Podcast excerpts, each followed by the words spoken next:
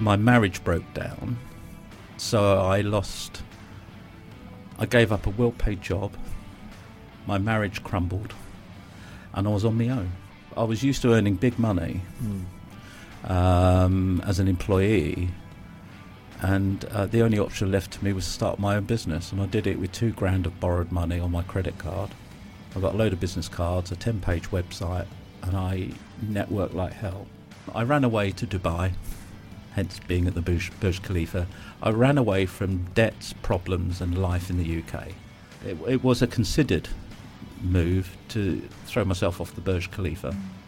I'd gone on the internet to look at painless ways to kill yourself. One of the reasons why more men than women kill themselves, seventy-five percent of suicides are male, because mm. we don't ask for help. Actually, business is not important.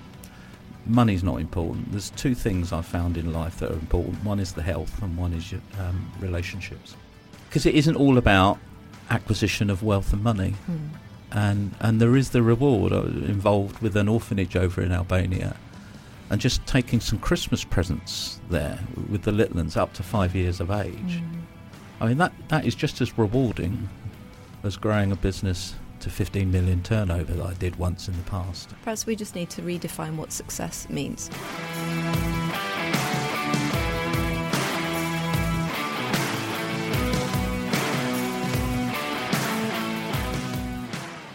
I believe everyone has a story to tell. Through seeking true, authentic insights about the entrepreneurial journey, I provide a platform for our peers to share their stories and inspire those that listen. This is the County Business Talks podcast, produced by H two Productions. Okay, welcome to a very special edition of the County Business Talks podcast. Today we have something a little different. Um, I have some support on this side of the studio with my amazing co-host, the wonderful Jo Baldwin Trott. Delighted to have you with me, Jo. Oh, everyone will remember from uh, from series two, our fantastic episode, which we've got some amazing feedback. And I know we've been talking about doing something together for a, for a while, and I'm really excited that we're going to do this. So, but I'd like you to introduce our, our guest, if you can, Jo. I will, with with pleasure. Yeah, thanks, Sam. Great to be here and back on the back on the podcast with you. Sitting this side of the desk. I know, this it's is almost awesome. Like a promotion. Our guest today on County Podcasts is Rob Goddard. Rob owns uh, four businesses now. He is trying to retire. He has six children, two sets of twins. Twins, twins. I know, we've got four. We've got there are four sets of twins in the room. At least between us. More children than businesses.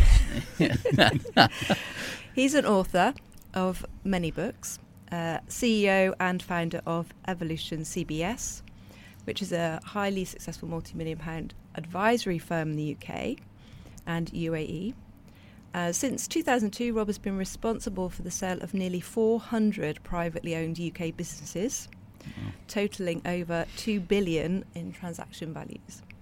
He's trained over six thousand business leaders, big numbers, Rob, six thousand business leaders, um, and brings over thirty-five years of experience to helping business owners. That's why I have a lot of grey hair.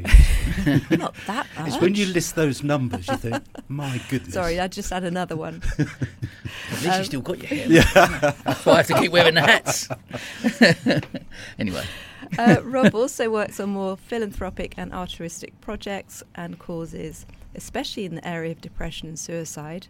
His signature talk and his book called Suicide to Success is a very personal story of his own battle with depression, which led to a suicide attempt, and his fight back to win and triumph over adversity to lead to a fulfilling, filled life with fun. Welcome, you, Rob Goddard. You've done well to encapsulate me in ninety seconds. Well, I wow. just try to keep up the standards. That here, sounds you know? exhausting. It was exhausting listening to it. Wow. Well, what, what, what, what, a, what a journey. What's left? Well, that's it. I think we can just finish that. Yeah, yeah, yeah. And that, as they yeah. say. Yeah, yeah, that's a wrap. Great to have great to have you, Rob. I mean, I personally am very excited to speak to Rob because, as you know, Sam, um, Rob is part of the Being Fine book, um, which I'm already plugging shamelessly. Um, awesome. But uh, And I believe we may have some copies here, we, Joe. Did, we do, did we and they're available on Amazon, obviously. But yeah, here you go, Sam. You haven't, you um, haven't had a new copy uh, of the another good bookseller. Let's give you one of those. Being Fine. Second edition. Awesome. Um, so I'm really excited to be part of this. Thanks for inviting me. Amazing. Great to have you, Rob. Pleasure. Well, look, I think we're, we're gonna we're gonna jump straight in. I've been uh, asking, well, basically a lot of my guests that come on. I want to try and understand a little bit about what life was like growing up for you, really, and something about your upbringing that has shaped who you are today. Mm. Well, I was born in Islington, Hackney, Hackney. But, but Hackney and Islington are not what they are today. Yeah. I was born in the sixties, and it was a depressed area of London. And uh, my earliest memories um, was mum and dad working, actually. Mm. I was what I think some sociologists call a latchkey child in that generation, mm. where you had both parents working. So I think some of my work ethic has come from my mum and dad. Okay. And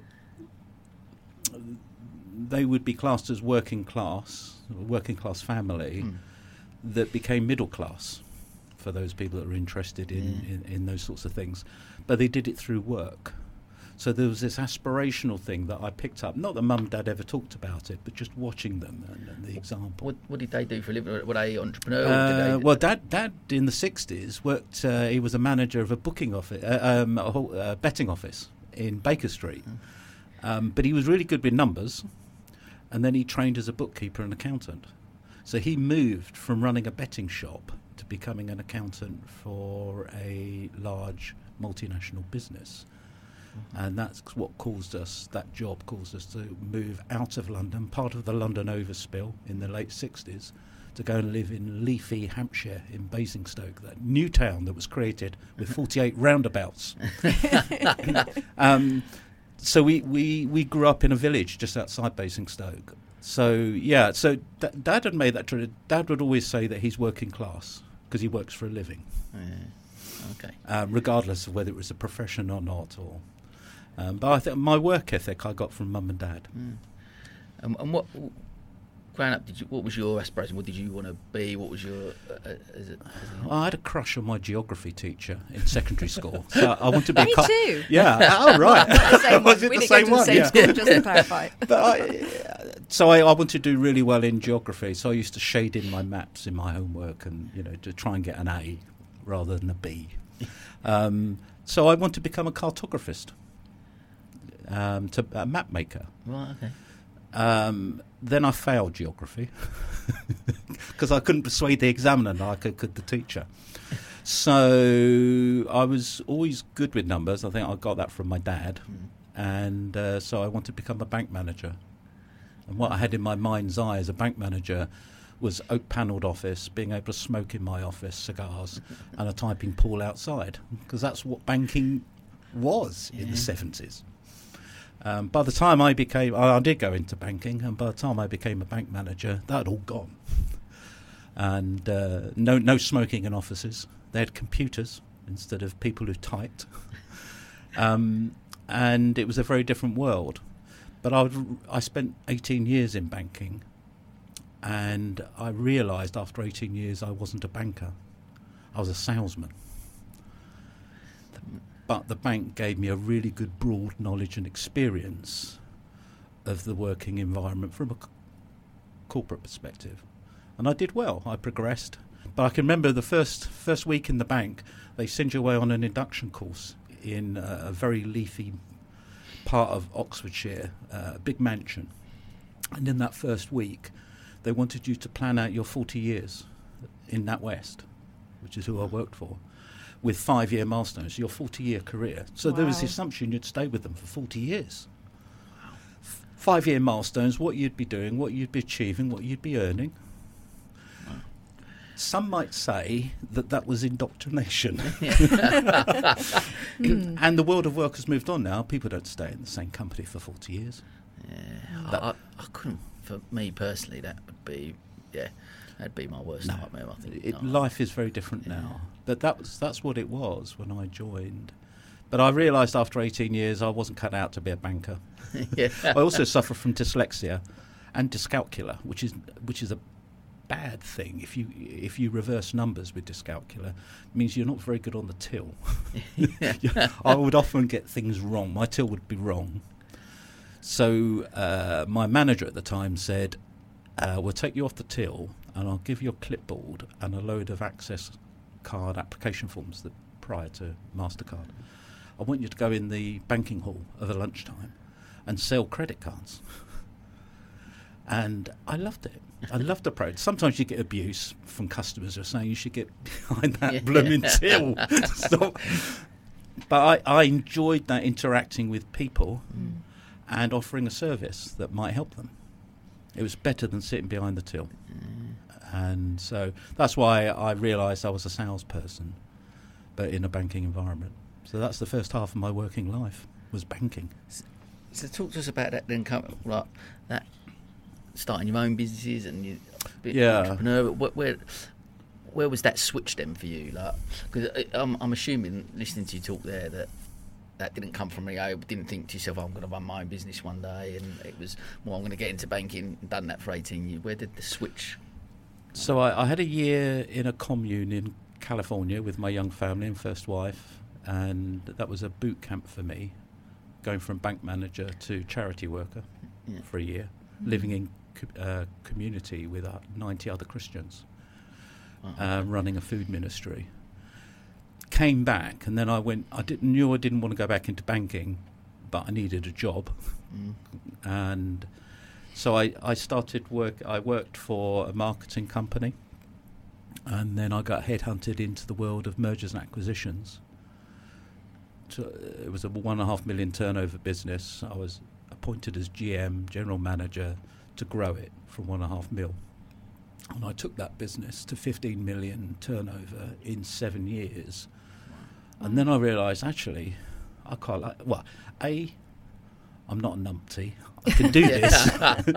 B, I'm really enjoying it. And I and, and in fairness to the owners, they gave me the freedom to treat it like my own business, but it wasn't, because I wasn't a shareholder. Mm. But they did give me a lot of freedom, and I'll always be grateful to them for that. Mm. Um, and then uh, in two thousand eight, um, I parted company with them, because I thought, you know what, I can do this myself. Mm. I can be a shareholder of my own company. I can have as much holiday as I like, oh. pay myself what I like. I can go first class on trains. I'm not accountable to anyone. um, um, and that was a week before le- uh, the banking crisis started and the world went mad. Um, I also, my marriage broke down. So I lost, I gave up a well-paid job, my marriage crumbled, and I was on my own. Mm. And that's what started what became a five-year period of um, depression and a really dark place that mm. many people listening to this, I'm sure, have been in or are in at the moment. Mm. And um, so I never chose to work for myself. Well, I, I kind of did in my mind's eye. Mm. But actually the reality was, because I couldn't get a job, mm. I, I, I was used to earning big money mm.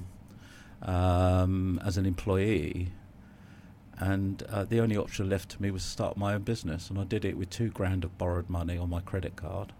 I got a load of business cards, a ten-page website, and I networked like hell, because I didn't have working capital, really. Mm.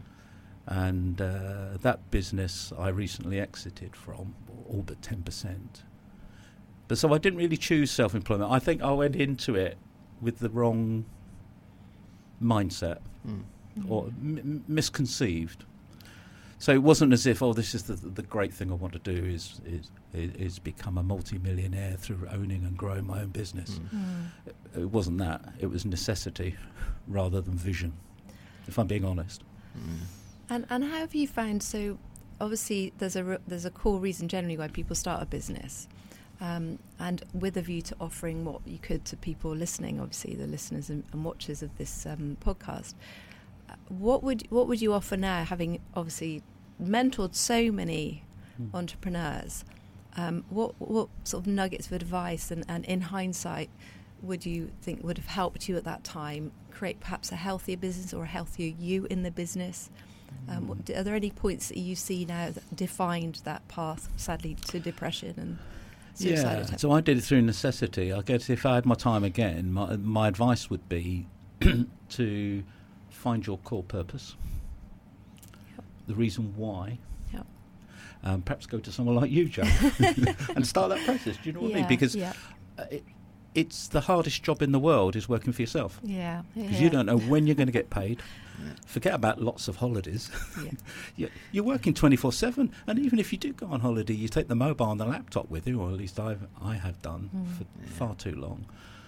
Um, so definitely think about it before you jump into it. I do get people at events, at exhibitions, coming up to me and say, what advice would you give? I'm, I'm thinking about leaving a job and starting my own business. Mm. And I say, well, why don't you do it as a side hustle, first of all, mm. this idea? Because mm.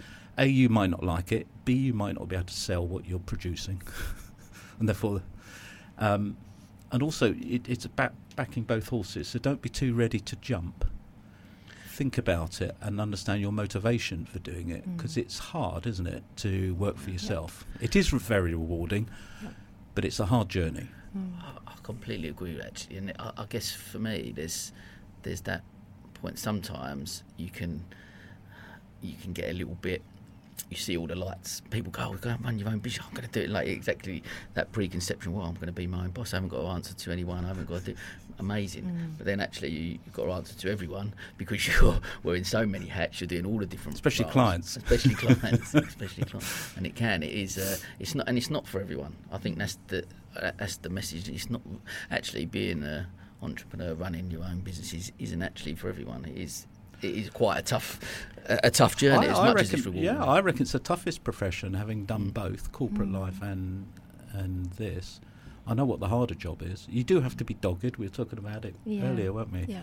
You have to be dogged. You can't just give up, mm. particularly if you've got a business that employs people, because now you've got the added responsibility of other people's livelihoods. Mm. Mm. You know, you're not a solopreneur anymore, and you feel that weight on your shoulder. Mm. Having employees mm. because they've got mortgages to pay and mm. financial commitments. So if you muck up and, and make poor decisions running your own business, now you're answerable to the staff, mm.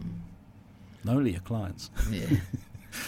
Am I putting people off? Yeah. Well, I think that, that's one, one. I mean, just before we come up, you sort of said, "Oh, what, what is it that you want to get out, and, out of the podcast? What is yeah. it for?" And actually, this is ultimately what it is for. It's trying to have these honest conversations about stuff, because it, it, it, I think especially nowadays with social media, hustle culture, it can be it, it can be glamorised. Everyone can be an entrepreneur now, and it's really glamorised. Oh, from your phone on the sofa, yeah. you could do, create a business oh, on the bus, can't you? Really? You get on to one of my favourite topics, Jo, of the um, fakepreneurs, right, that sell courses, Gosh. usually ending in a seven. Thanks, Mike Winnett. Uh, usually ending in a seven. A couple of grand. For a couple of grand, I can show you how to become a multi-millionaire within three months or less. It's rubbish. Yeah. it, it takes years and years. It took me five years to break the half million turnover on my first business. Five years to get to over half a mil. And only three percent of businesses turn over more than half a million. Oh, yeah. So it takes years. It isn't weeks and months. Um, so definitely, going back to your point, Jo, definitely think about very carefully your core purpose, mm. why you're doing it. Yeah. The second thing I would do differently is take advice more readily from day one from others. Mm. It took me a little while. I was doing it all myself. Yeah. Yeah. Strong guy, you know, I can do this, you know, yeah. self-confidence. Actually, I should have opened myself up to other people, um, both on a paid basis, but also on a friendship basis that were in business. Because mm. there's so much wealth of knowledge, isn't there, and expertise available for the for the price of a pint.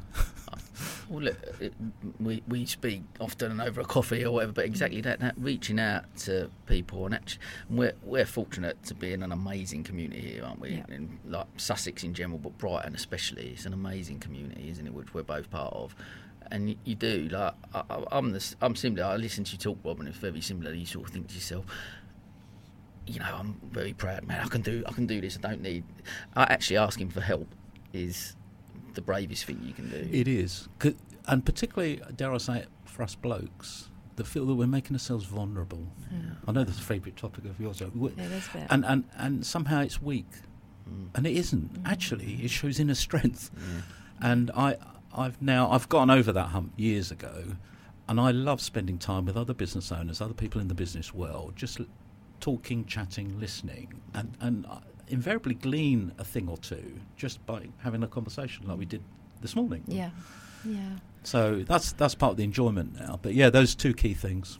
I think that's fed really nicely onto a topic that I know Sam and I really want to talk about today, um, is the I- this idea, the ideology of success. If there's a book title, that w- that is one.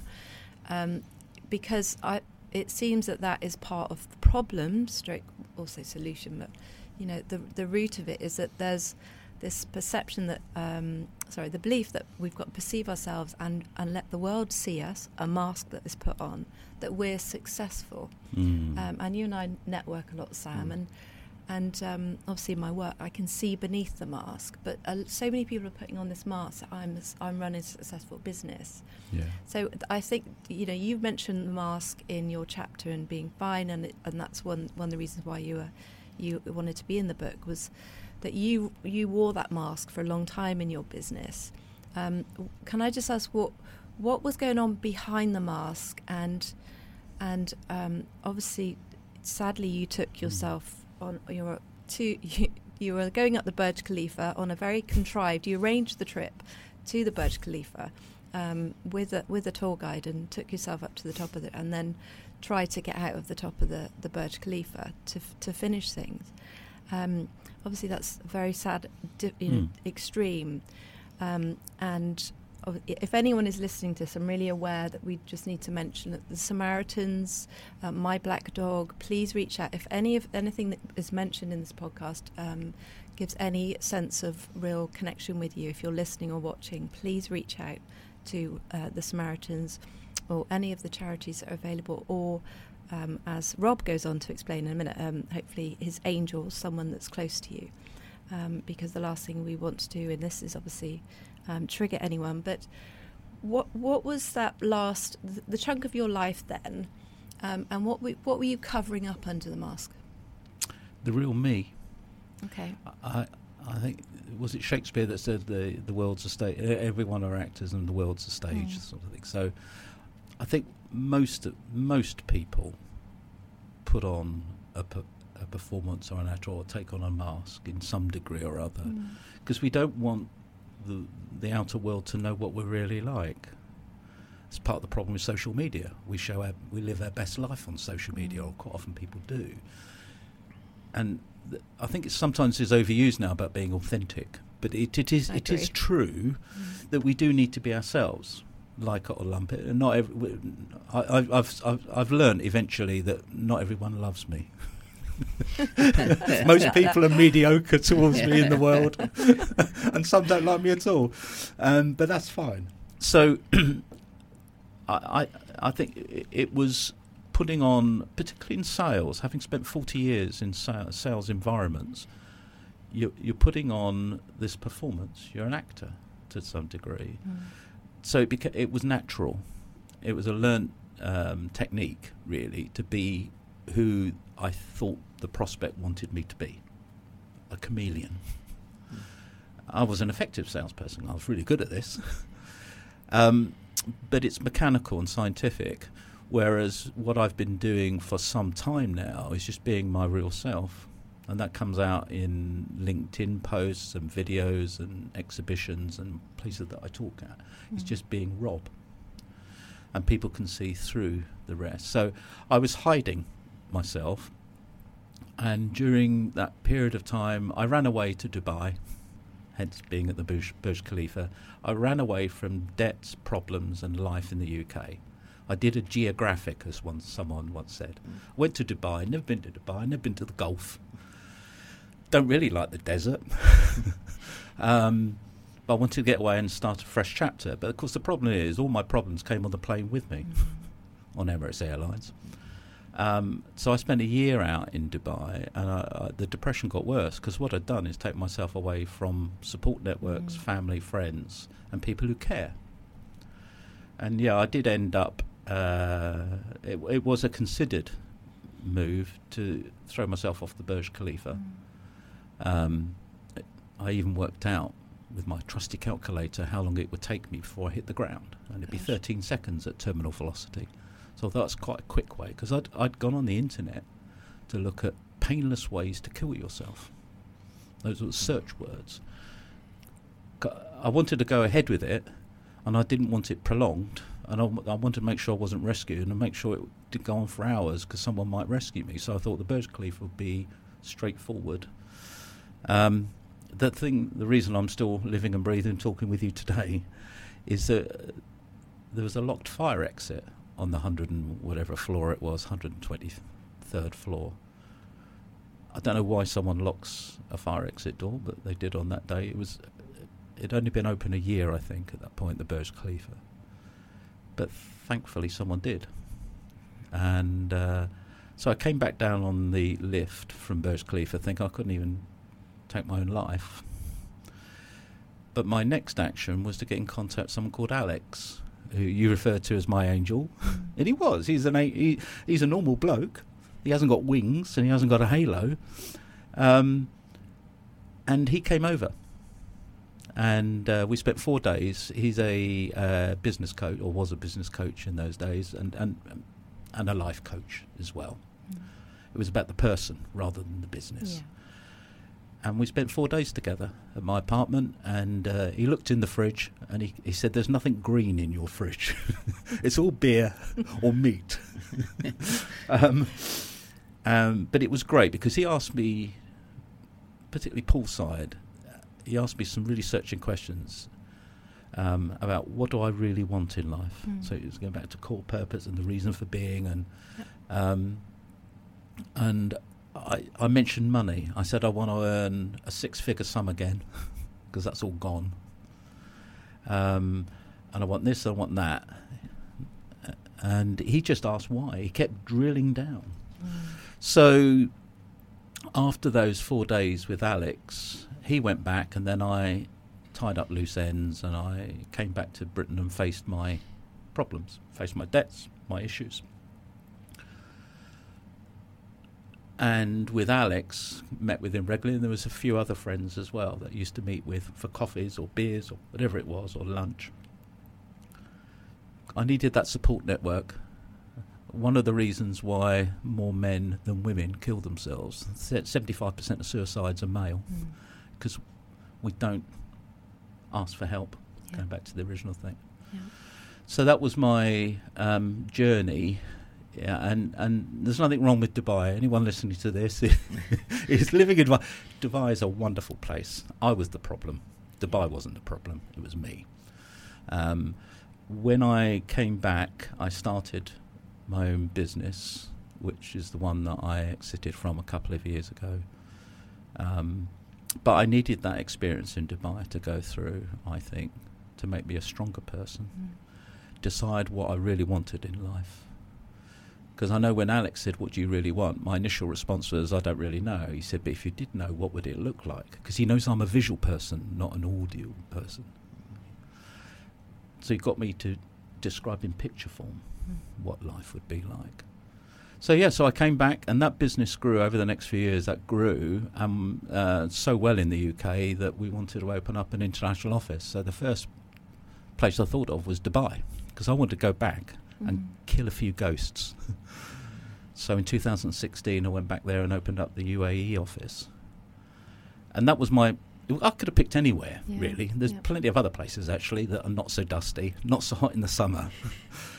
It had to be Dubai for me, and I can remember flying uh, across every six weeks. I did it for four years. I, fl- I commuted to Dubai every six weeks. I can remember the terminal doors, at Terminal three, the doors opening, and feeling that warmth from the Dubai climate, thinking, I- I'm back. And I did it for six weeks. I uh, did it every six weeks. That for me was so pleasurable, mm. apart from obviously growing a business, but I needed to face my um, ghosts. It's mm. a long, I don't know whether I've covered what the question th- uh, was. More, more than, I think, um, and that's a that's a really powerful, yeah. That's the Dubai experience yeah, for me. No, thank you. Thank, honestly, thank you for sharing. I think, like I say, trying to create this space to for people to actually be as open and honest as that, and Um, there's so many things that have come to my mind. One, I'm just, I'm just keen to, if I can go to that point that you you got there, where you went to the, the Burj Khalifa, leading up to that, your mindset around, was it literally because of debts and stuff and, and, and the financial pressures that got to, to that stage? Or? It did, yeah, and partly because I went out, um, I was self-employed, commission only in Dubai. Um, going back to something I used to do, which was be uh, an I F A. I was a, a wealth manager mm. under the umbrella of a company, but they don't give you a salary. Yeah, yeah, you, you know, you, you eat what you kill. Mm. And I had no network of friends and support network. So, I mean, I was I was really... I was, it was hardcore. Yeah. And the temperatures that people have been out there for six months of the year is, for a British person born in Hackney... quite unbearable. Yeah. Um, so yeah, so it, my problems got bigger because I gave myself some new problems on top of the ones I thought I'd left behind. Mm. It just got too much, and I couldn't find a way out. And when you can't find a way out, one of the options you think about is, look, the only thing I can control is whether I'm breathing or not. Mm. That's the only. When you're depressed, or when I, I can't speak for the rest of the world. When I was depressed, it felt like my my picture was it was a black cloud that come and goes as it wants. So I had no control over the depression, how I felt, mm. even with prescribed drugs, medication rather. Um, when when that when depression happens and you don't feel in control, you feel something less than human. Mm. That some somehow you've lost control over your life. And I'd always been in control of my life.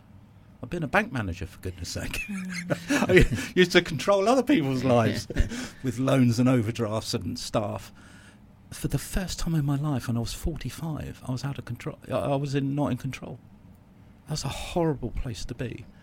And even with children, I wrote, um, I, I compiled a death diary, which is, was helped me get some of my feelings and angst and turmoil on paper. So I could get back to sleep at four in the morning. I, it, it gave me a, an outlet to write things down. I called it a death diary, sort of black humour, really. But that death diary I kept, and then I committed it. When I came back to the U K a few years down the line, I st- typed it up. And that became what became a book, mm. Suicide to Success. And uh, it was... Uh, Uh, someone who said to me, because I kept it on my C drive for two years because I didn't want the world to know. It, it, for me, it was just a personal thing. It was a diary I put onto my laptop. Mm. But uh, someone close to me said, why? Why didn't you share this? I said, because I don't want to be seen as vulnerable and weak. Mm. You know, this is I'm in the business world. I don't want people thinking less of me because I've gone through a, a, a really difficult period and... And she said, rubbish. Get over yourself, Rob Goddard. So I published it and uh, had it rewritten properly. But it, it, um, it in more of a story format. So it was cathartic for me. Mm. And I've given that book out so many times at events, on one-to-ones, because I've, I've been in... Um, talk to people about selling their business, but sometimes... They don't need to sell their business because I, I want to find out why are they selling their business. Mm. Don't want to talk about numbers or accounts or P and L's. Why? What, why sell? Why now? Mm. Sometimes it's because their life is rubbish. Mm. And they want to change their life. So the only thing, as a business owner, the only thing they see is I'll, I'll finish one chapter by selling the business and start something new with some cash on the hip. But that may not be the right motivation. And often isn't. So now uh, when I'm sitting down with business owners, I'm trying to understand through questioning and listening, what is their motivation and what are they looking to do and what do they want to achieve and how do they want to do it? And, and yeah, so it's really these um, soft issues I'm concentrating on. I can talk the hard issues. I can talk numbers till the cows come home. But do, do, do you think, like, I'm so interested to look because... Uh, The, the narrative hopefully is starting to shift and starting to change a little bit, but that we do celebrate soft skills, we do celebrate people like you being brave enough to come on and one write your book in the first place, but come on these type of um, podcasts and able to share your story openly and honestly, um, because by people doing that, I'm, I'm keen to just again back there, did, did, at the time you didn't you didn't share any of those feelings with anyone else at, at the time, other than obviously Alex when you when you did. Alex back. Definitely, yeah, but even not the full extent with Alex because I didn't want to spook him. I certainly didn't tell him at the time that I thro- tried to throw myself off the world's tallest building. I thought I'd keep that back. Wow, so even when he was helping you at the he knew I, he knew I was in a bad way, but I didn't give him the full story. I gave him ninety percent. So so that it was almost fear of what he would take on, which... I didn't want to scare... Yeah. Quite often people don't ask for help because they don't want to burden the other person. Uh, yeah. I had yeah. it last week with um, yeah. a friend, a really good friend, yeah. and a business owner. Yeah. And he's got into problems um, with V A T. But he could have spoken to me last year. Mm. Could have nipped it in the bud. Mm. But he didn't. And, and they said, why didn't you pick up the phone to me? I would go for a chat. Mm. I didn't want to burden you. Yeah. So we've got to get, as a group of people, we've got to get over this. Well, and because we do want to help, don't we? Well, and as you mentioned earlier, especially as men, and obviously yes. having published Being Fine and speaking to around thirty authors in total. Yeah. Um, obviously, fourteen are in the book. Um, but that that the two things that hold people back from being really honest with themselves, men, were burden and shame. Right. Ah, interesting. Yes. Um, so that's what kept the mask on. Um, yeah. But burden is a really powerful one um, because I think that that is, especially as a dad, yes. um, I'm going to be just say as, as a dad with children, um, and culturally where the man, the, the guy is the one who's generally on average b- the main breadwinner, um, so supporting the family financially, and um, yeah, I think this is a really important sort of topic mm. and um, of of you know actually. The bu- the burden, and I, what I would offer, if I'm just feeling to just throw this one in, I, I want to come back to you, Robert. Um, actually, the burden when for your partner, um, and I don't know if this was the case with you, Robert, the burden for for people that can witness it and see it, but that you're not sharing to, is way bigger than actually you opening up. Because the person who's, and I'm, I feel like this is a timely moment to mention this in the podcast, but um, if anyone is listening to this and this relevant to, but by not sharing it, the person who loves you and looks at you every day, or perhaps it's a colleague, or if you're not married, but generally a partner, um, that burden of not knowing what your loved one is going through is will be way heavier than hearing the truth. I can promise you that. It is. Um, and what, what was that like for you, Rob? Obviously, because you were married at that stage still, or, or was your no? You sorry, you'd left your wife, but yes, yeah. Uh, um, so a period, a number of years where I was single, suicidal thoughts, depression, mm. um, and then I got remarried, um, and that that was helpful because that was I was coming off out of the trough mm. of yeah. depression. And uh, sadly, that marriage didn't last. But, but I think peop- people come into your life for a reason. I really believe that. Um, so that that helped me. Um, the person that has been consistent from start to finish, has seen me through two marriages and a partnership, is the person I married last year, Christina. Mm-hmm. Third and final. She told me that. um, but she'd been a best friend for mm. years. But mm. even Christina, I couldn't, when I was in the depth of depression, I mm. couldn't tell. Mm. I've only subsequent, when I came back to the U K, set up my own um, uh, business. Well, just me, it was a job. It isn't a business if it's just mm-hmm. me, it's a job. She came and worked for me part-time to sort out my admin. And what we would do, sometimes I can remember just the emotion welling up in the office and and, and crying. Mm. And so Christine would say, right, put the laptop down and we go for a coffee. Um, and I needed that. Mm. So I think we, we need we don't need loads of people to yeah. confide in, but yeah. one would, would be brilliant. Yeah. Two or three is fantastic.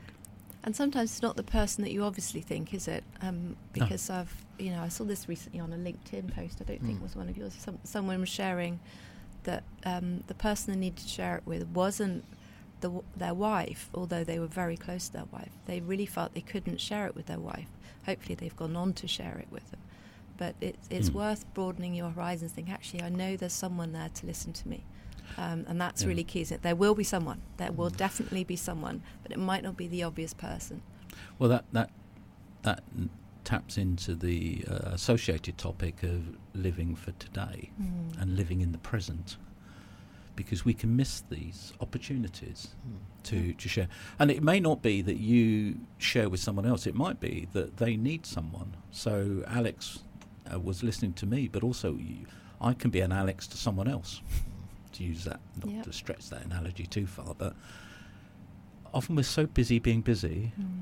we're not taking time out to listen to folk that we're inter- it might only be a half an hour interaction. Mm. It might be someone on the train. Doesn't have to be someone you've known for years. I think we've lost something of that as a, as a race of people. I think it's so much to do with the, again, back to hustle culture, the thing that we're in this consumer society where we, we feel that we constantly have got to strive for something, and if you're not working eighteen hours a day and you're not grafting and you've not got these side hustles and you're not doing, then you're not productive and you're not successful, and et cetera, et cetera, et cetera, and that, that B S, I guess. A lot. It, it's but definitely B S. That, yeah. that you don't. In fact, I, I've said, and I, in fact I said it yesterday, I've just taken on a, a salesperson in one of the companies um, that I'm involved with. I'm not interested in your input, the hours that you work. Not interested. I'm interested in your output. I don't care if you're working ten hours a week but smashing your target. Mm. I don't care. I know I'm different to some other employers, but it isn't about the hours that you work. No. Yeah. And uh, some people work long hours. They're very highly active but highly unproductive. Yeah. Activity doesn't mean productivity. And I, I think you're right, definitely right.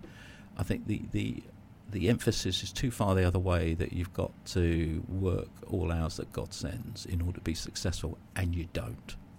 You really don't. I, I think, like, because I'm, I'm definitely, me and you spoke about this, and I'm definitely one of those people who've be, been guilty of that, certainly in the past, and even probably still sometimes today. I'm, I'm trying to, I guess the podcast is my, my, my therapy, I guess, is one of the reasons I love it so much, you know, and I'm, I'm so inquisitive about it, but because you do, I, I would wear that, that ba- busyness as a badge of honour almost. Like, look at me, I'm still at three o'clock in the morning, uh, I'm still working, and then I was up at six, and then I've done this, and I've done... Uh, almost as if people go, how are you getting on? So, yeah, really busy, really... Like, what, what, what is... So what have you achieved uh, yeah, from yeah, all that busyness? Yeah, exactly. I'm just actually a busy fool. But I, I am a recovering workaholic, so yeah. I'm not the... I, I don't want people thinking I am the perfect example. Mm. I still have this gravitation to working hard, which is why I'm trying to retire. Yeah, trying. I love work, and I get a sense of purpose and identity and fulfilment from it. But I'm also very aware that too many hours can kill you. You can burn out well too easy. I've got a client at the moment that I recognise, he's thirty years of age, and I see the signs of someone burning themselves out. Mm. At a younger age, I... God knows what it's like when you're forty, fifty, sixty, seventy. What signs do you notice in him? What? Far too intense, can't have conversations about other things other than business. um, and I, I asked him yesterday, what motivates you? He went, money. Really? Yeah. Mm. So really pertinent to our conversation today. So what is it about money then that you put it right at the top of the list? And he associates it with success. He came from the financial services world, hedge funds and stuff. Mm-hmm. So I get, I, I get that environment. I'm familiar with that. But yeah, it, it's about, for me, it, it's about working hard in the pe- periods of time that you allow in the day and the week, mm. but being productive. I cut out. I say no eighty percent of the time, roughly, on stuff. I get lots of stuff coming through my inbox and uh, D M on LinkedIn, some of which I respond to, and um, when I do, it, it's it, it's a nice pu- it's a nice no. Yeah. a nice um, it's it's actually knowing what not to do as much as what you want to do, because mm. we can go off in all directions, can't we? Yeah. Because there's so many things you can do. You can do anything, but you can't do everything in life. So. That's really good advice. Like, mm. Because I'm very, very much a yes man. uh, well, uh, yeah. So someone goes, "Oh, you want to do? Yeah, yeah, yeah, sounds yeah, like yeah, a good yeah. idea." And then I go, "Oh, how am I going to fit that in?" But that's, there is a, my, my, I guess my slight caveat on that and the take on it is that actually, because I do look at life as an opportunity, so I do think if I say yes to that, there, there's sometimes great experiences come from that. But at the same time, listening to what you're saying and what I take away from it a lot is that you can't do everything. You can't, and some people get into trouble, particularly as they're old, when they're older mm. and maybe not in um, the best of health. Mm. Yeah. Stress is a killer. Long-term stress is a killer. Yeah.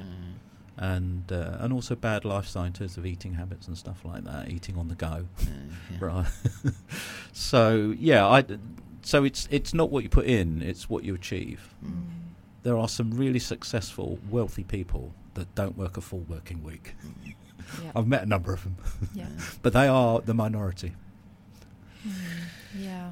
Well, and I, I think that brings on to that that cliche phrase, work-life balance. Mm. How, if you think about it, what a ridiculous statement, because work is life. They're not two separate things, and I, I feel this is part of the problem. Just, just sort of offer this one in, that it, it's seen as your work and your life, and then your and then your life, and then get the balance between the two. But actually, it's more about recognising what your work is and how it needs to be part of your life, um, because it's not, you know, you especially. Everyone here, we, we all work from the heart. What we mm. do with our lives in work is from the heart. It's a personal calling and message and purpose. Um, and I feel like a lot of people do, especially I've noticed here from London, mm. moving from London to here, more people do work from the heart is what I'd say. They work um, in the area they're passionate about. So therefore, why you don't have to make them a separation. Give yourself a break, because I think that then there's a pressure of like, well, when do you end your day? Because you don't. You don't. Because if no. you're an entrepreneur, yep. you'll watch a podcast at night, or yep. you'll just check in on a LinkedIn. You know, on a Sunday, I end up on LinkedIn. Why? I don't know, but it's interesting and it's better than reading B B C because it's more truthful, in my opinion. Um, but you know, there's there's lots of stuff I do which is work. Yeah. And so I can either attach myself, I could attach a I'm guilty of working on a Sunday um, mentality to that. Or I can say, this interests me because I work from the heart, and therefore I give myself permission to happily look on LinkedIn on a Sunday, even though my kids want pancakes already. So all of this is part of an awareness, isn't it? I just wanted to say something about one of our sponsors, Plus X. I've been a member for over two years now. And the podcast studio here is the home to the County Business Talks podcast. Brighton is the perfect location to create, build and grow a business with role models and inspiration at every turn. It's no wonder that this has become a hotbed of innovation and entrepreneurialism. So if you're building your future here on the South Coast, there's no better place than Plus X Brighton. Seven stories of cutting-edge space expertly designed to support all kinds of business, from newly started freelancers to large established corporates. With flexible, dynamic environment ranging from co-working desks to private studios, their specialist facilities include a state-of-the-art prototyping workshop and media suites. They also maintain a community-focused event schedule and offer all kinds of business support programs. Built for anyone who wants to make a change, Plus X has everything you need. Find out more at w w w dot plus x dot space. Okay, back to the episode. It um, is, yeah. And making it it is. It's the holistic approach. You're right. Uh, we can often comp- compartmentalise life, but it isn't. You're one person. I'm a dad, and I happen to work for a living. Yeah. And even though I technically, financially, I don't need to now. I don't need to work. I can't think of anything more boring, and uh, than not working. Pipe and slippers. I can remember my granddad retiring in nineteen seventy. He got the pewter. It wasn't even silver. He got the pewter bowl inscribed, thanking him for his forty-six years service, law service, and a letter from the chairman. That was it. And then a state pension. I, I, uh, so he tended his chrysanthemums, and then he'd go with my gran into town three times a week. That was retirement. Mm. So that, for me, the retirement thing is a big issue, because it's now changed. You're trying to retire though, but yes. what, but like, listening to you talk, and obviously the, the, the, with your experiences and knowledge and what you uh, how you help other people as well now, uh, do, do you think you'll ever stop and retire? Because what would you do? Well, what well, is what is retirement? What is retirement? Yeah, yeah. What does retirement yeah. mean? I mean, I, it doesn't. I doesn't, it mean, doesn't mean what it used to do. I ask that question to most of the business owners I meet that want to sell their business, because we, one of the t- the R word comes up quite often. Mm. Um, either they say, I'm not ready to retire, or I'm ready to retire, mm. one of the two. Depends on how old they are, usually. And I said, well, what is retirement to you then? Mm. And the only thing I can come up with that's quite um, helpful is it's the ability to choose not when to work and not to work mm. and who to work with. And that's freedom. So I still work, even though I haven't got a proper job, haven't had for a couple of years. I'm as busy. I, I, what is a proper job? job? A anyway, proper job. Yeah, you know, sorry, sorry, like one sorry. one job we'll where you're running a business and you've got staff and ah, and okay. that, yeah, what's a proper job? um, m- mine's a potpourri of activity. Uh, some of it though, we've just moved house. Saint Jo, we moved house uh, last week, and it's got a, a decent sized garden this time, first time ever. Mm. Um, and I've been watching YouTube. I follow thirty odd subscribers. Uh, thirty odd uh, content creators on just gardening, right? And I love that on a Sunday as well. Right. Well, actually, seven days a week. And I've decided, having done my research on YouTube, I want exotic plants, hardy exotics. Um, so I bought three palm trees, and I've got a whole load. E- e- eBay and Amazon are daily deliveries now, in only, and for the last week, I want an exotic plant garden. And uh, I want to weed. I've got koi carp because they're very relaxing to watch them, but I don't want to watch them from above. I want to watch them from the side. So I've ordered a pre-formed um, big fish tank, two and a half meters wide by two and a half meters deep, with a, a viewing window. and but that's all activity. mm.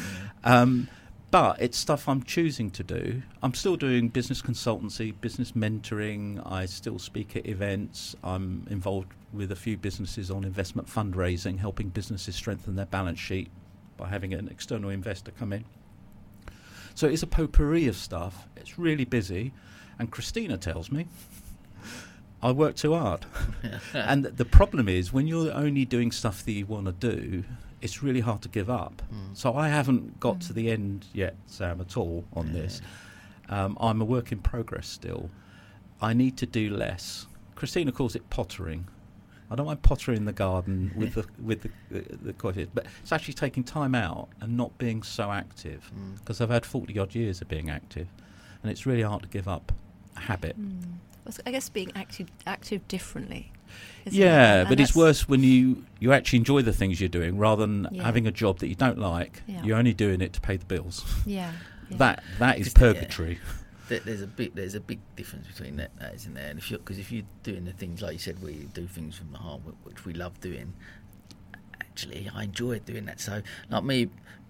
I'll, on a Sunday night, every Sunday night, I'll put the podcast mail shot that goes out and, on a Monday morning, and I'll put that together. But I love that because yeah. I love doing this. Mm. I love the like what message is going to go out and that, what quote's going to go with that, and I'll put that together. And that's part. So if I am working on a Sunday, and I do, is that a good thing? Don't know. I do need to be more present sometimes, and et cetera, et cetera. But if you're doing the things that you love and you've got a purpose, that's the key thing. It's not the the, the thing that I find tricky and I struggle with sometimes is the guilt feeling, because running a business, you're it's always something to do. When I'm not working, I sometimes feel guilty for not working. Yeah, and that's, uh, that's you're that's right. Baby or beast syndrome, I call that. What's that? So when your business is, is a baby or a beast, mm, okay. yours is a baby. You can't yeah. put it down. Yeah, you're scared yeah. something's going to mm. happen, and then it's going to, you know, struggle or yeah, get yeah. hungry or. Yeah, int- yeah, yeah. It's, it's just a yeah. business. It's yeah, still, yeah, yeah. still just a business. And I, yeah. I'm, I'm trying to get better, because I think, and the other thing about you, you, you mentioned earlier about being present. I think that's the, for me again. That's I know we spoke about it last time we had a coffee, didn't we? I said my goal this year is to try and achieve that. Be more, be more present in the, in the moment, wherever whatever I'm doing. Whether that be sitting there having dinner with my wife, sitting there now having a great conversation with you guys, mm. or. with the kids or work, whatever that is, just definitely, be in that moment. Definitely, you're spot on with, the, particularly with the kids, because mm. I'm, I'm sure there's a lot of people listening to this, mm. watching this. So it's the children are often the casualty mm. of highly driven, um, business owners mm. that want to build something of value. Mm. And the kids are a secondary thought. Sadly, they shouldn't be. Yeah. And, and I, I've, I've fallen into that myself. Mm. And so it's it, it's finding those portions of time where the things that are most important. Actually, business is not important. Money's not important. There's two things I've found in life that are important. One is the health, and one is your um, relationships close to you. It's health and relationships. Mm. I've been poor and rich twice. Two cycles. I, I've built, I've lost it twice, and I've come back a third time. Um, and actually, life was simpler when I was poorer, when I was brassic. I can remember having to share a cup of coffee with Alex in uh, Acosta Coffee in Newbury. And we didn't have enough money between us because he was he was going through a difficult time. So was I. We didn't have enough cash between us. So we had to share a cup of coffee. We had to club together. But actually, life is simpler because when you've got very little money, you ain't got a lot of choices. In, in fact, the stress comes when you have some money and then you've got choices and there's people wanting to relieve you of some of that cash in all sorts of things, mm-hmm. people pitching to you. So it's a different world. Yeah. But yeah, make make time for your health, make time for relationships. Business comes second. It is, it, there is still that, because I, I, I, there is still that thing that, that when we spoke about again about that financial gain, because actually I, I don't want financial gain for material things. I don't care what car I drive, to be honest, or what clothes I wear, or I've never been a designer. That's not my thing. Um, I'd love to have more money to provide maybe a different life for, for the kids, or I'd love to. I'd love to not worry about money, because the stress of worrying about money to pay them bills, that that side of when you're robbing, especially when you're a business owner, we're in that position where we're robbing Peter to pay Paul, mm. and where that that stress that stress is what gets us home. If that was taken away, then I'm... Uh, so you, it can be done. A, a good friend of mine, and you, you know her, Tracy Miller, years ago when I was coming off the bottom of depression, Tracy said to me, to help me face my fears, what do you most, most worry about? And it was about having no money. And she said, well, what's the worst that can happen? What would you do if the clients that you, you know, the few clients that you've got disappear and you've got no money? What would you do? I said, well, I'll get a van or something, because you can always find the money or borrow the money. I'll get a van, like a transit, and I would go and do house clearances. I'd get paid to clear someone's house, because uh, I go to the obituary column. I make friends with undertakers, right? It's the business mind. I do house clearances for, for a fee. Box, yeah, yeah, so then you're collecting stuff. Some of it be rubbish. Some of it will be valuable. Sell it on eBay. Go to jumble sales, and so she, and she said, "Well, what if you couldn't afford the rent?" I said, "Well, the van I can convert. I can put in a bunk bed, so I can sleep in the van." She said, "Right, now you've faced your fear. Yeah, you've got. You don't need to end it all by committing suicide. Mm. You've got a plan B. Mm. That's the worst that can happen." Yeah. And. And it really was helpful having someone talk me through that process. And now I don't have a fear of losing it all tomorrow. It, it'd be different. Mm. But it's not the most important thing in my life, the mm. bank balance. Mm. The most important thing is my health, because if I if I have a coronary, the amount of money I've got in the bank account. Yeah. um, and if I'm a lonely, wealthy person, what value is that in life? So I've got no one to share it with. Yeah. Yeah. If I'm on my todd, or I don't, or I'm suspicious of people's motives for getting to know me because they want my cash, that's a horrible life. Mm. But there's people out there that mm. live that life. Yeah. I don't want that. Mm. Yeah, that's very it's powerful. It's yeah, it's very. Um, like, like, so I listen to that, and I, like I say, um, for me. I, I, I, like we spoke about, and I've, I've shared on here a few times, Mark, if we had had this conversation ten years ago, we, I'm the one who's going, oh, money motivated. I want I want money. I want to achieve this. And I, when I got to forty and I hadn't achieved my financial goal being this time next year I'm going to be a millionaire and blah, blah, blah. And the famous saying I've yeah. said many years. Took them thirty, twenty odd years, didn't they, in yeah. the T V series? Oh, I'm, still look, I'm still looking for me watch. I keep going in that garage. I go, Kel, it's going to be in there somewhere. House clearance. House clearance. That's it. See, that's, I'll see where you're coming from. I'm giving you that tip for free. I love that. That's gold. But you, you do, and I remember that point at forty, you know, what changed that narrative? That's why, for me, that narrative around how we measure, because I was trying to measure my success based around financial gain. And if people had looked at me and looked at my bank balance still today, go, oh, he's, not, he's not a very good businessman, he's not very successful. But then you go, I, I look at the the relationships I've built within a community, within the business community, with friends who I've still got, who I've grown up with from school, very close to my family, and a beautiful wife and two amazing kids. Wow, like that, that there, that's an amazing. Yeah, because once you're six foot under, mm. that money's gone yeah. to someone else. Yeah. But, uh, the tax man initially, yeah, yeah, right? Yeah, yeah, the inheritance yeah. tax. Yeah. But it's it's gone. As soon as you go underground or you're cremated, mm. it's gone. What remains are your children, friendship, people's memories mm. of you. Um, I do want a pyramid, actually, glass pyramid. I, I wind up the wife with it. Yeah, your face. Neon lit, so it's purple, yeah. on a mountainside in Albania. um, it'd, be, it'd be a, tur- a tourist attraction. Yeah, absolutely. I, could, one of the things that drives business people, particularly if they're looking at selling up, is to leave a legacy. Mm. They want their business to be a legacy. Mm. That comes up really quite a lot. Yeah. Um, So it is a concern to when they're meeting potential buyers for their business. They want to make sure it's in the right hands, not only for the staff, but it's the right thing to do for the legacy of the business over the next few decades. Mm. That it won't be asset stripped or, you know, um, changed beyond recognition. So leaving a legacy is really important. That's interesting. Mm. Yeah, something that's what people have. Um, leave permanent structures in rock and. And, and that sort of, you know, and, and, and gravestones and stuff. They don't want to be forgotten. It, it's something about the human psyche. I don't quite understand it, but it's, it's something that you feel that you don't want it to be forgotten in life. I guess we want to feel like we've made a change, um, whether that be on one day, for one minute of our lives, or across our business. Could be working for a charity mm-hmm. where you, you're, you're giving back, and I'm involved with a couple of charities, and you, it's... Part of the reason for living it is is to feel that you make a difference. Mm. You're right, and, and speaking to what you've just said there, it I think it's in a lot of us, yeah. if not all of us. We want to make a difference. Otherwise, what's the point in living? Yeah, if you can't make a difference in this world.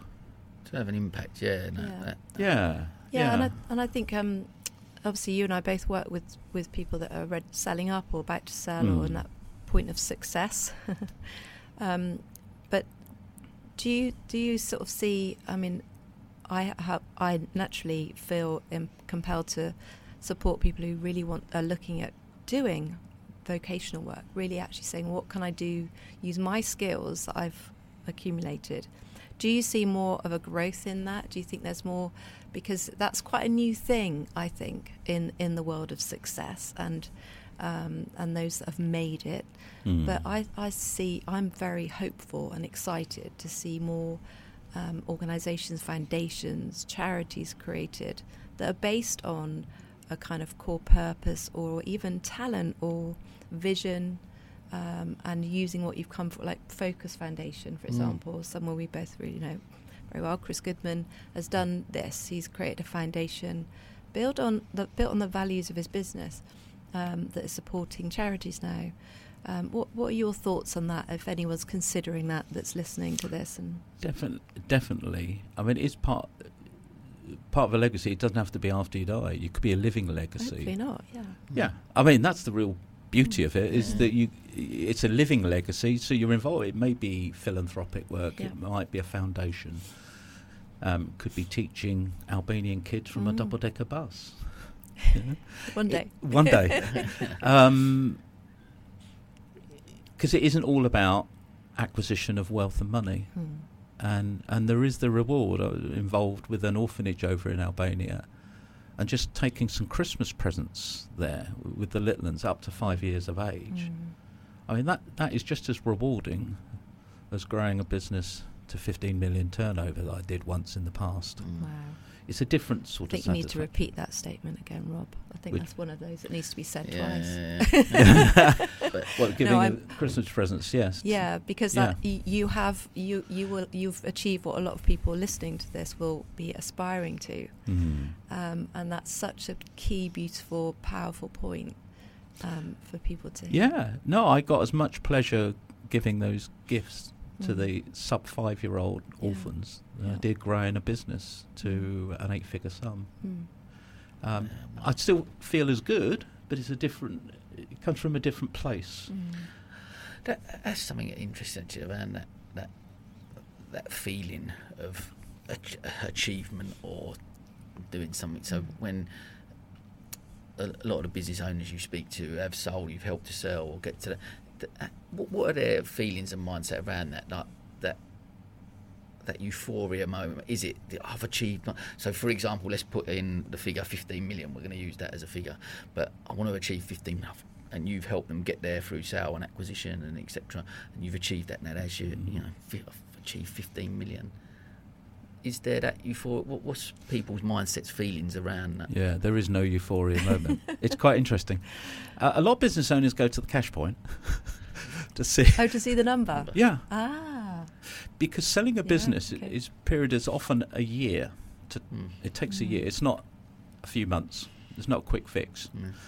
Um, and it just becomes entrenched in lawyers and accountants and paperwork and contracts and an average transaction, I was told by a lawyer once, uh, easily five thousand emails are exchanged between various parties because you copy people in. Yeah. There's quite a few people involved.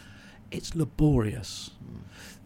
The joy you once had at the outset of the project to sell that business disappears.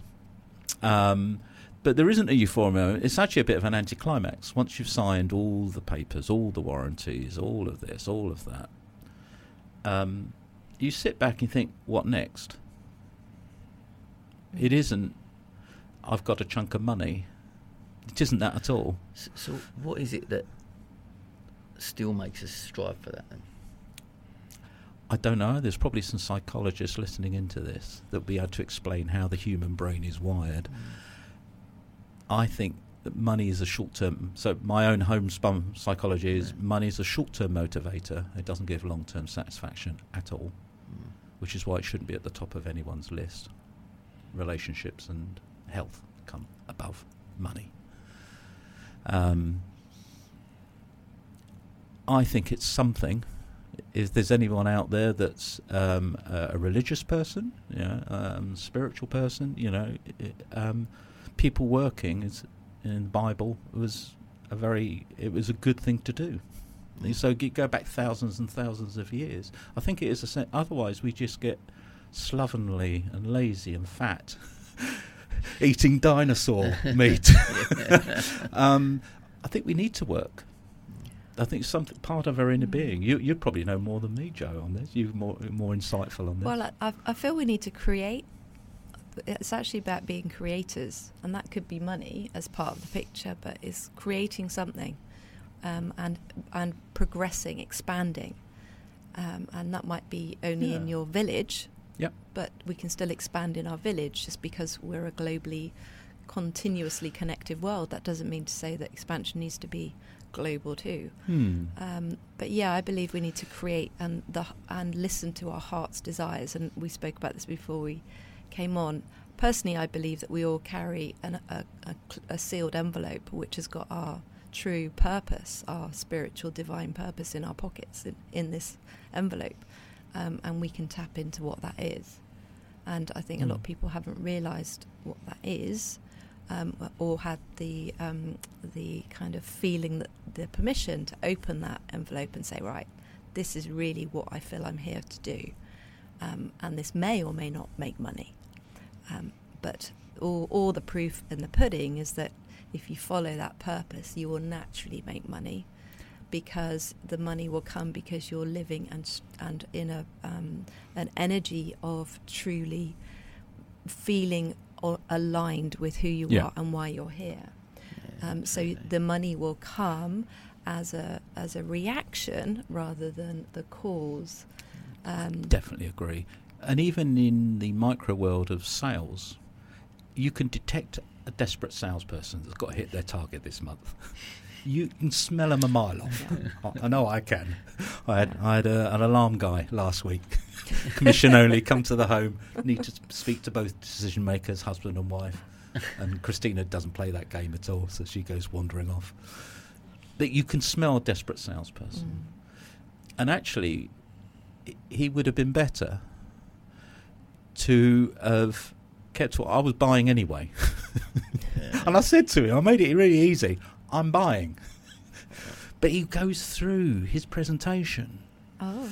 And I could detect the desperation on a commission-only job. So I, I, I definitely agree with you, Joe. If you're just yourself, mm. uh, whatever your passion and thing, and uh, you can add value to that person. And, and most salespeople should listen more than they talk. Mm. You can pick up so much if you're listening. The money will come out of it, because successful salespeople are relationship sellers, and actually people are buying from them, they're not being sold to. Mm. And I definitely the money follows, but you've got to be comfortable with what you're doing and, and do it with the right authenticity and the right heart and, and the right intent. Mm. The money follows. The trouble is that we go for the money first. Yeah. Yeah. And that often leads to problems. Yeah. And isn't it a case of, um, in your experience, Um, that the the money and success is, is, is the the belief is that that will make them feel good and fill the void that actually is comes from a very different place and is nothing to do with the money and success. Makes you feel good for a while. When I retired two years ago and sold up, I bought an Aston Martin. I've always wanted an what Aston. What colour? It's black. Oh, okay, good. With a sand, a sandy great, great interior, one. Just like Dubai. Nice, nice. I'd always wanted an Aston. Not that I'm James Bond. I just, it just, and loved it for the first few days. Now, two years down the line, yeah, I mean, it's lovely. It's lovely to look at. It's very, it's a piece of art, really. That's what I say to Christina. It's art. It's not a car. It's art. But that that excitement's waned. And I'm not ungrateful, it's just, it's there. And I, d- I did eighteen hundred miles in it last year. eighteen hundred miles, that was it. Oh, six hundred fifty yeah. quid for road tax yesterday. So we work out, on a, that's before you put fuel in it. So the, the, the acquisition of stuff mm. and money is short term. Mm. It gives you a short high. Was it mm. dopamine? What, one of the means. Dopamine, oh, I don't know. It's a feel-good, but you don't last long. Mm. The, the the pursuit of money is a myth. Well, that, yeah, that's what I mean. It's, it's a mistake. A, it's a mistake, and it can mm. be. It's an easy focus, isn't it? But really, what you what you're trying to do is fill a gap, or and or trying to please someone, and or trying to um, trying to kind of tidy up your your own sort of mess of what you see yourself as. Because then, if you're a success or a millionaire. I think, you know, sometimes those two things just get labelled together. And it, um, that, that, yeah. It's because the narrative is still that, that someone... Yeah. Because we, we sit around a yeah. table of ten people and there's five people that are multi-millionaires. We, from a, purely from a business point of view, you look and go, they're successful. Yeah. Whereas someone who maybe turns over two hundred thousand pounds but has built loads of great relationships and is a happier person, got good, still married and kids and all them type of things... Yeah. What do we value as a society? Yeah, yeah. I it, this workaholic thing is it's still present for me because I, I know I shared this with a, a mate of mine last week about the exotic plants. I've got a, a decent sized garden. I've got all these plans. I want to potter in my garden. I want. I like going out at six o'clock in the morning with a cup of coffee, watch the fish, and and tend the plants and see things grow. It's the creation bit, mm. I suppose.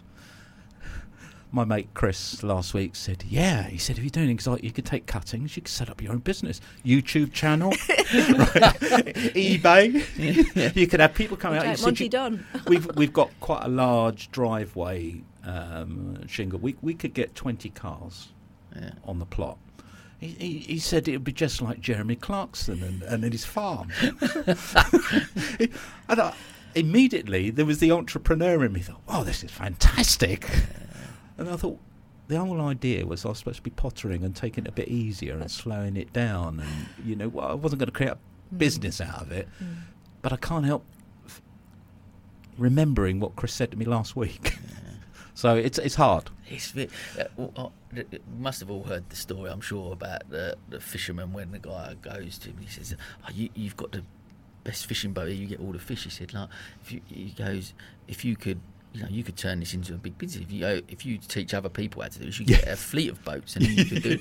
And he said, then, then what will I do? So then you could have all the time to do what you want to do, or, or go and fish. So, you know, exactly that. And you just got what it was such a it was such a brilliant thing, because you go, do you know what? I'm doing the thing I love doing, yeah. and I don't need a fleet and become a millionaire to do exactly what I'm doing yeah. now.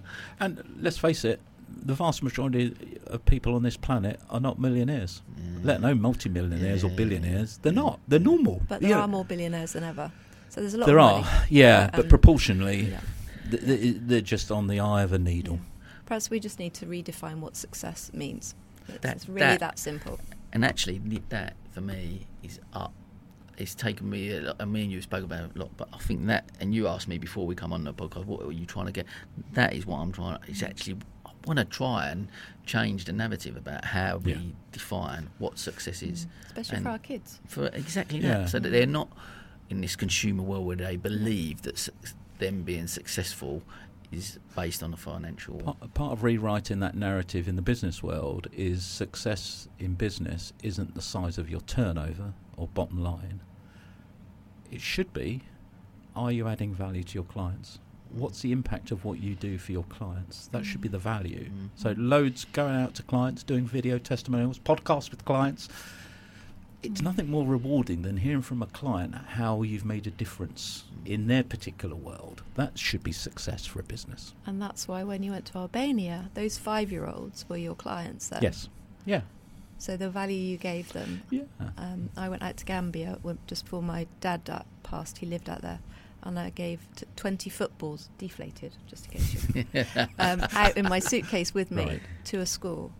And that was probably the most successful p- time of my moment, one of the most successful moments of my life. Wow. Giving the, that three hundred kids in the school, and they didn't have one single football. Um, and, you know, African Gambians like football. Yeah, yeah. It's a big thing. Oh, yeah. They're very good at it. Yeah. And it's um, the smiles on the faces. It's pure joy, isn't it? it? Never forget it. Yeah, me, yeah. me too. It, it's pure joy, and it's simple, and it don't mm. cost much. Mm-mm. You don't no. need to be a millionaire to no. give. Because it could be just your time. The most valuable resource we've got is our time. Mm. Yeah. Yeah, I, I really agree with that, and I um, I sort of do some work for a homeless shelter, Safe Haven homeless project for men in Brighton, and I, I see a lot within our network, Sam, mm. of money giving, and it is mm. phenomenal. I think uh, probably the most generous people I feel right now are in yeah, Sussex yeah, yeah. because so Amazing. much giving is give is done, um, but but and um, I'm going to take this moment. I, I think it's time now to, to really donate time. Time and what you can bring personally, and I was saying this to you earlier, Rob, wasn't I? That people in your position, and you know, you too, Sam, is y- with the resources and the networks, mm. y- you have an incredible value in all that you are, in talent, wisdom, knowledge, um, and uh, you know, go back to earlier. I think everyone can start a business as well as have a part-time job that pays the bills, but why not create a, a an entrepreneurial surge, but that is mindful and that is passionate, based on change for the the greater good, that wonderful mm. saying. Um, but you know, there is a lot of a lot of huge amount of difference that can be made by mm. you offering your time as a mentor, or to teach, or to go to remote yeah. parts of the world where people could set up businesses if only they had one, you know, an, an hour of wisdom from you, or guidance of how to do it well and manage make their, a big mind, difference. their I finances. Mean, don't get me wrong, um, there is an importance to money, but it's only a tool. Mm. It shouldn't be the end destination. It's yeah. just a tool to do stuff. Yeah. Um, clearly, if you've got a few quid, you can do more things. Mm. But you're right, the, the, the, the valuable piece is your time. And, and yeah.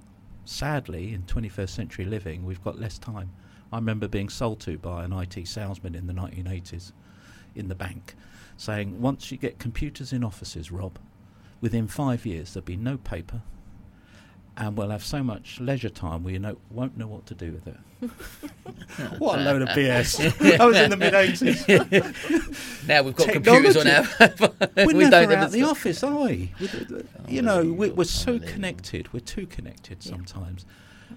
We've lost something about people and relationship. I know that with some of my younger kids. Mm. You know, they, they, they have friends online. I said, oh, so they're not real then. Dad, get with it, Dad. I said, well, you don't meet with them, you don't play football with them, you don't, you know. Yeah. Nah.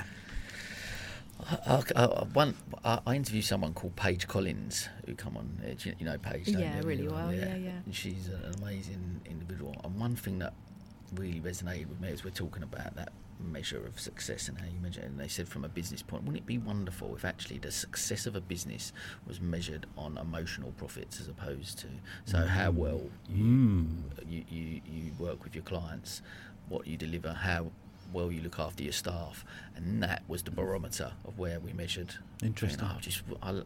I loved that thing, and actually maybe you're financially rewarded because your emotional profits are through the roof, and that, the measure of a successful business was actually the impact you're having and, and how, how yeah measured in the emotional. And even better, you know, the more emotional profit you create, the less tax you pay. Yeah, I don't know why I just there we go. Yeah, so Probably far. And, you're until, talking about tax. Yeah, until, get in touch with H M R C. Government about yeah. H M R C. Let's make a note of that. Until, until the know. Chancellor realises there's, there's a good gain here. Ah, yeah. But, yeah. but you're right. You're right. But no, because the Chancellor will win in the end, because the less people that are poorly and feel better about themselves, ah. that, you know, I'm talking about the end game, because mm. ultimately we all start feeling better about our lives. We were, health will be better.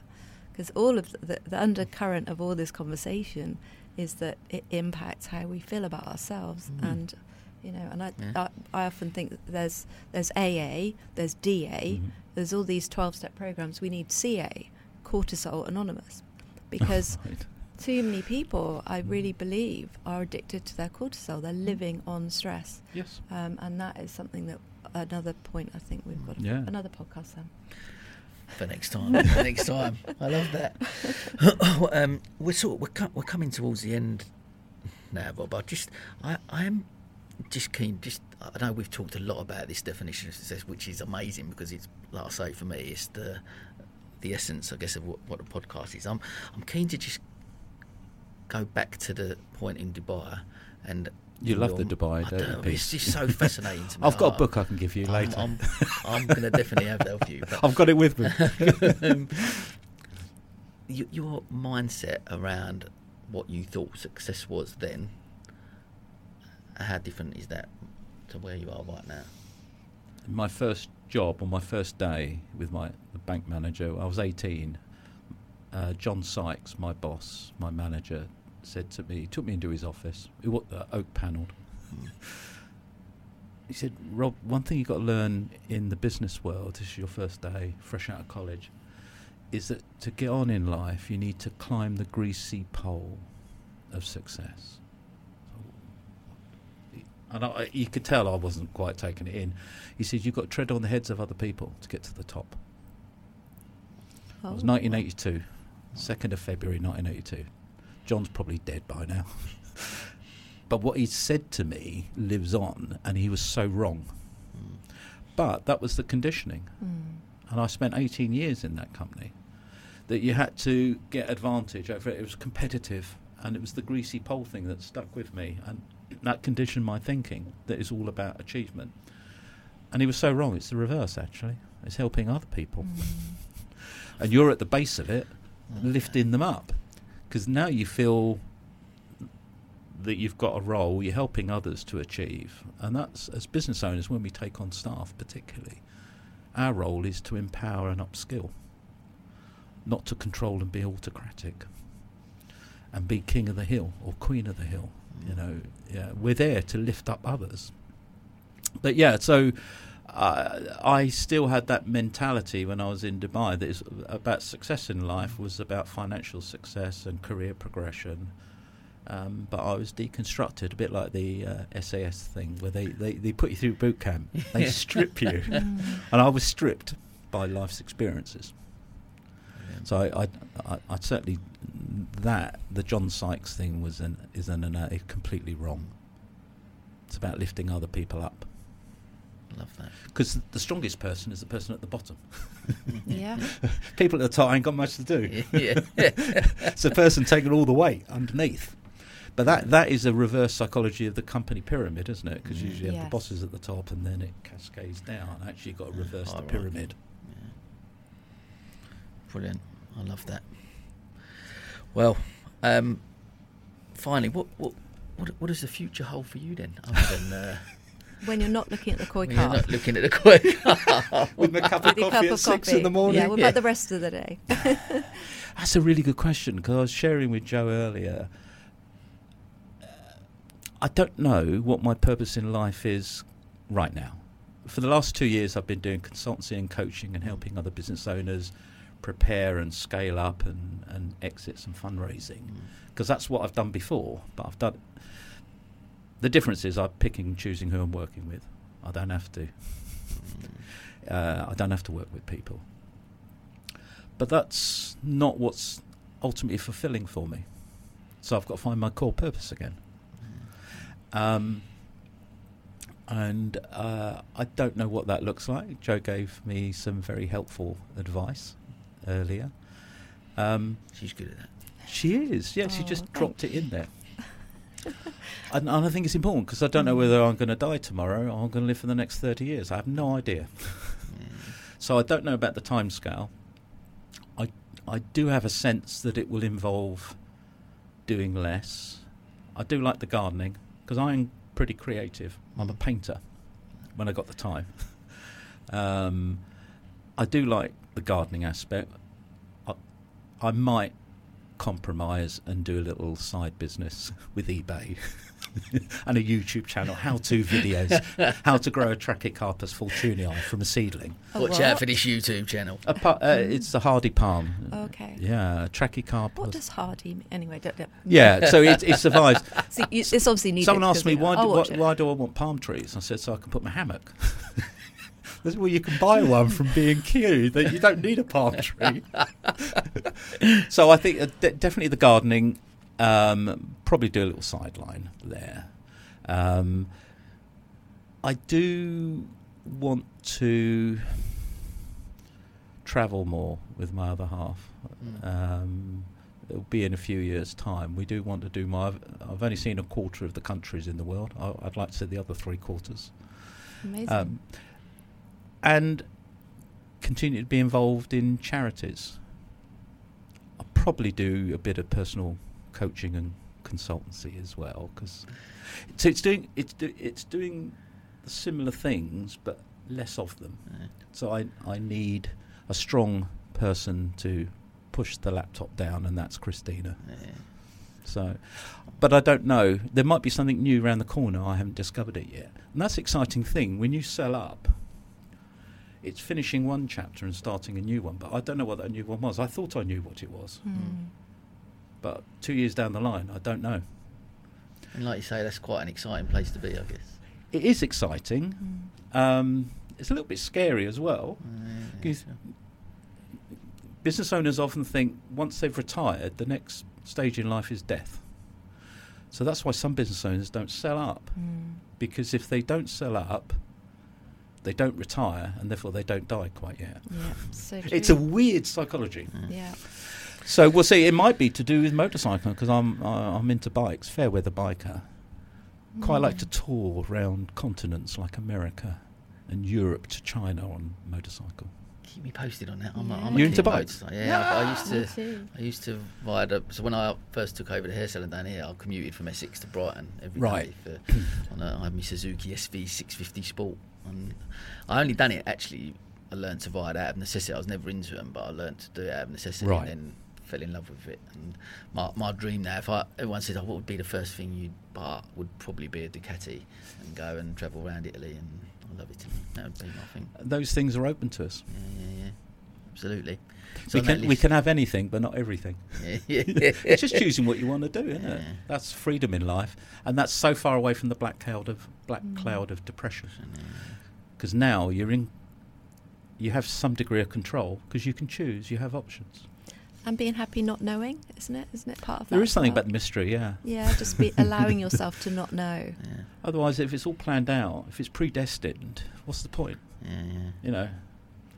So there is something, you, you, you're right actually, Jo, it's mm. something about not knowing that's quite exciting. Yeah.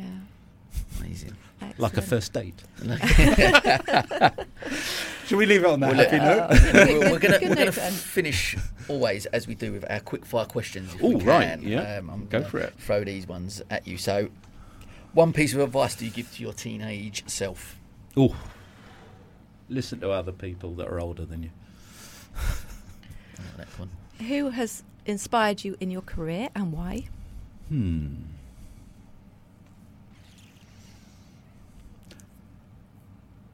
I would say it's a chap called Steve Barry, who was my regional director in NatWest Bank. I learnt a lot of sales techniques and from him, and he inspired me. He, he's an enic, uh, he's a charismatic character, fantastic sales guy, and he was my boss. Uh, years down the line, I employed him, and he's still working in in Evolution, and he transformed the business for me, which actually enabled me to.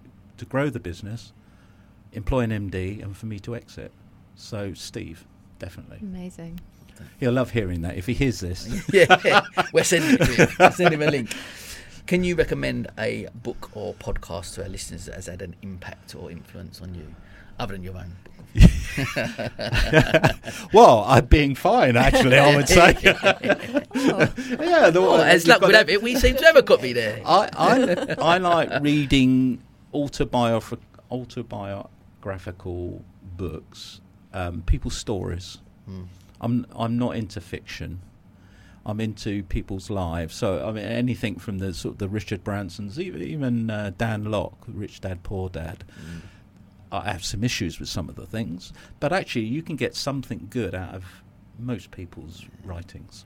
But uh, no, I, I, anything that's someone's life. And what they've what they've learned. Because mm. everyone has a story to tell, isn't that right? Finally, what is your one rule for living a fulfilled life? uh, definitely plan for tomorrow, but live for today. Brilliant. And what a brilliant way to finish. Mm, definitely. Well, uh, listen, cannot thank you enough for coming on and just being so open. And it's honest. Been fun. It's as well. been um, absolutely brilliant and inspiring, and what a brilliant episode. And thank you so much, my amazing co-host oh, for today. This has hasn't felt awesome. Like a Spanish Inquisition at all, or a police interview. Yeah. Well, hopefully, they've not anymore. No, it's been no, it's been no. Thank it's you for the invite. Great. It's been fun. It's been oh, a brilliant amazing. episode, and thank, uh, you, thank, thank you very Sam. much. Thank brilliant. you, and I believe that, as they say, is a wrap. Yay!